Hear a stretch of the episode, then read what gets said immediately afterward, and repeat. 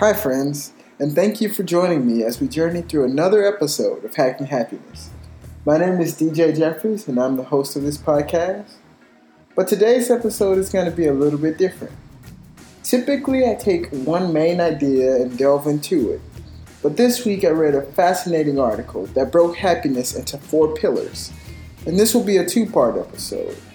In the first, I'll examine two of those pillars. And in the second, I'll examine the remaining two. The article that inspired this episode is called "The Pursuit of Happiness Doesn't Actually Make You Happy. Try This Instead." And it was written by Emily Aspahani-Smith, the author of The Power of Meaning, Creating a Life That Matters. This article was published on mind body green dot com. So without further ado, let's get started. Our sense of belonging is key to our life experience. In many ways, this means that others have a great deal of control over not just our happiness, but also the way we understand and interact with the world. Almost everything we are, or the ways in which we understand the things that we are, depends on others. Our sense of self comes primarily from our sense of the other. And to get a better grasp on this, specifically how belonging and happiness are intertwined, I'd like to play a clip from a video created by Theory of Knowledge students at Bethesda Chevy Chase High School. These kids are amazing, and I'm so fortunate to have found their channel on YouTube. If you have a moment, please go check it out and leave a comment and let them know that you heard about them here.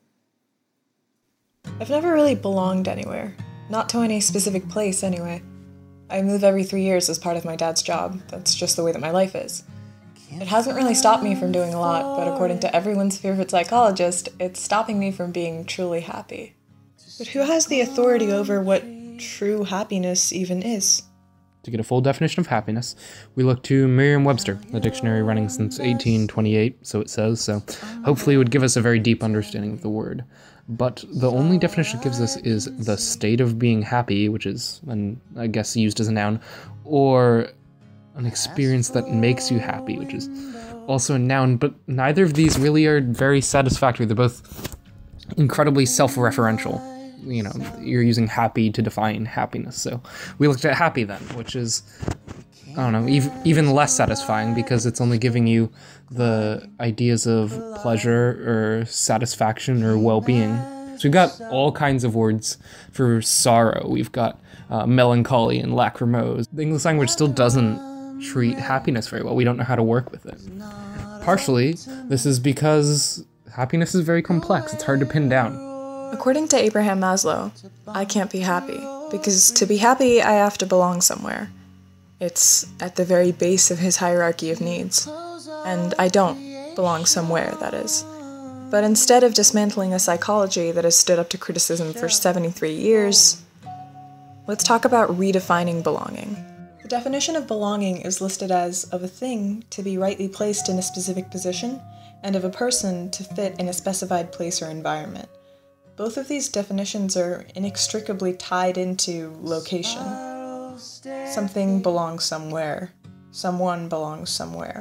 There exists the very common idea, conscious or unconscious, that belongingness is linked to place. You know, you you belong to a club because you go to meetings, and you belong to a culture because you've lived there. But we argue it doesn't really have to be that way. At a base level, belonging is sort of a, a strong feeling that's just exists in human nature. It doesn't have to be just because you can see them. It's, it heavily relies on the human ideas of communication and the exchange of ideas and attention. And in the modern era of Skype and video messaging, and even picture messaging and higher quality calling, the ideas of communication are no longer linked with where you are physically. A temporal or uh, physical displacement no longer has such an impact as it used to on people's ability to communicate and to exchange ideas and attention, and therefore to belong. You can belong to a group beyond any level of familiarity just by talking to them frequently, and this is no longer linked to where you are. So Maslow may have had some point to his theory, but we need to redefine what he meant by belonging.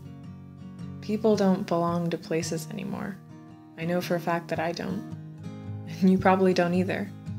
Look around you, in your daily life, the people that you interact with. They matter more than the places you go to. I'd like to think that I can be happy, even if I can't really answer where I'm from. I know we as human beings belong to the people that we love and the people that love us, and people that we interact with, and the people that we form close emotional relationships with. Do we think belonging somewhere is essential to happiness? Absolutely not. But belonging to someone, with someone, or several someones, I'd say it could be a pretty large contributing factor. So, if you haven't noticed by now, the first pillar is belonging. The thing I like about that clip that you just heard is that there's this element of reframing what it means to belong. For so long, I feel like society has relied heavily on the narrative that you belong to a place. And I think we really see them challenge that idea in this clip and say that the people that you are around and that you interact with on a daily basis matter much more than the places that you may belong to. And with that, I'd like to move on to our second pillar, which I'll illustrate with a clip that I found online and that very quickly became one of my favorite clips, purpose. Did you know, and do you not agree, that right now there is someone who has less intelligence than you, started with less money than you, less opportunities than you have, and worst of all, has less passion than you? And they are living their dreams, earning millions, or doing something that you would love to do. Someone has already done and is already doing what you want to do. And no, they didn't fall into a rich family to do so. They were not born lucky. You know you can be more. You can have more, do more, and be more. You know this. You wouldn't be listening otherwise. From this moment, there are no more excuses. Turn on your drive, turn on your passion, and turn off your fear, and then you will be successful. Be fearless. You can do this. You can do this, but you must find your why. Why do you want to do this so bad? Why do you want this so bad? What are you really doing it all for? What is your purpose?